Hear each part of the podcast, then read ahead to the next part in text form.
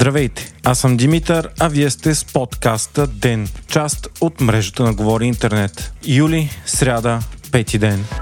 Вчера по множество медии се появи неофициална, но потвърдена от множество вътрешни източници информация, че тази седмица на посещение в България ще дойде президента на Украйна Володимир Зеленски. Той обикаля западните си сътрудници, за да закрепи подкрепата за страната си във войната срещу Русия. Посещенията му обаче винаги са тайна и за тях се разбира непосредствено преди пристигането му. Това се прави с цел сигурност, тъй като се знае, че Зеленски е номер едно цел за убийство от страна на Москва. Информацията не бе потвърдена на правителствено ниво. Днес обаче военният министър Тодор Таргаев заяви, че течена информация за посещението сама по себе си би могло да бъде предпоставка за отмяна на посещението, ако такова въобще е било планирано. Така той индиректно потвърди, че все пак се планира посещение на Зеленски този четвъртък. По думите на Таргаев обаче, посещението се готви от известно време и ако той все пак дойде, това би било голямо признание за ролята на България в подкрепата и за Украйна във войната.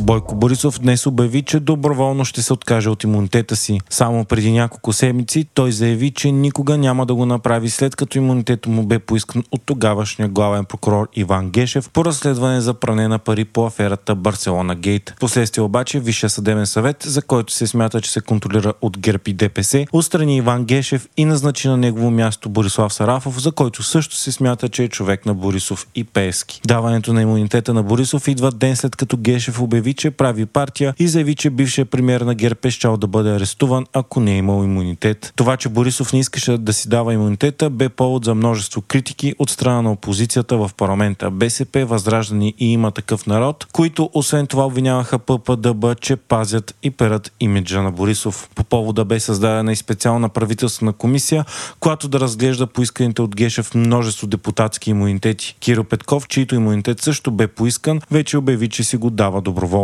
Междувременно за втори пореден ден бе отложена лидерската среща между ППДБ и ГЕРБ по повод правителството. И двата пъти това става по инициатива на ГЕРБ и се смята за притеснителен сигнал за бъдещето на кабинета.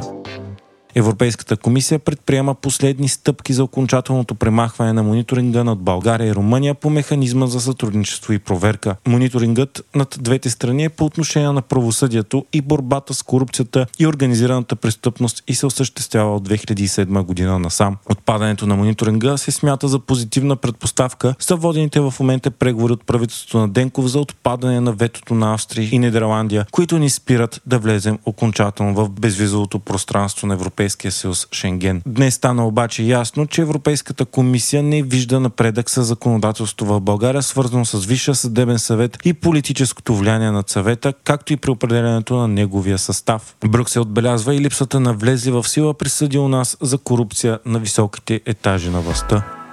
Този понеделник, 3 юли, е бил най-топлият ден в историята на Земята, откакто се правят такива измервания. Средната температура на планетата е достигнала 17,01 градуса. Това побеждава рекорда от 16,92 градуса през август 2016 година. В САЩ, Китай и Северна Африка температурите достигнаха 50 градуса по Целзий. На места в Антарктика пък, където сега е зима, е измерена рекордна температура за юли от 8,7 градуса. Причината за високите температури, освен глобално затопляне е връщането на феномена Ел-Ниньо след 7-годишно отсъствие. Ел-Ниньо повишава температурата на водата на повърхността на океаните и влияе на времето в глобален мащаб. Той е част от така нареченото южно колебание, периодично изменение на температурата на водата в екваториалната част на Тихия океан. Когато е в топла фаза се нарича Ел-Ниньо, а когато е в студена Ланиня.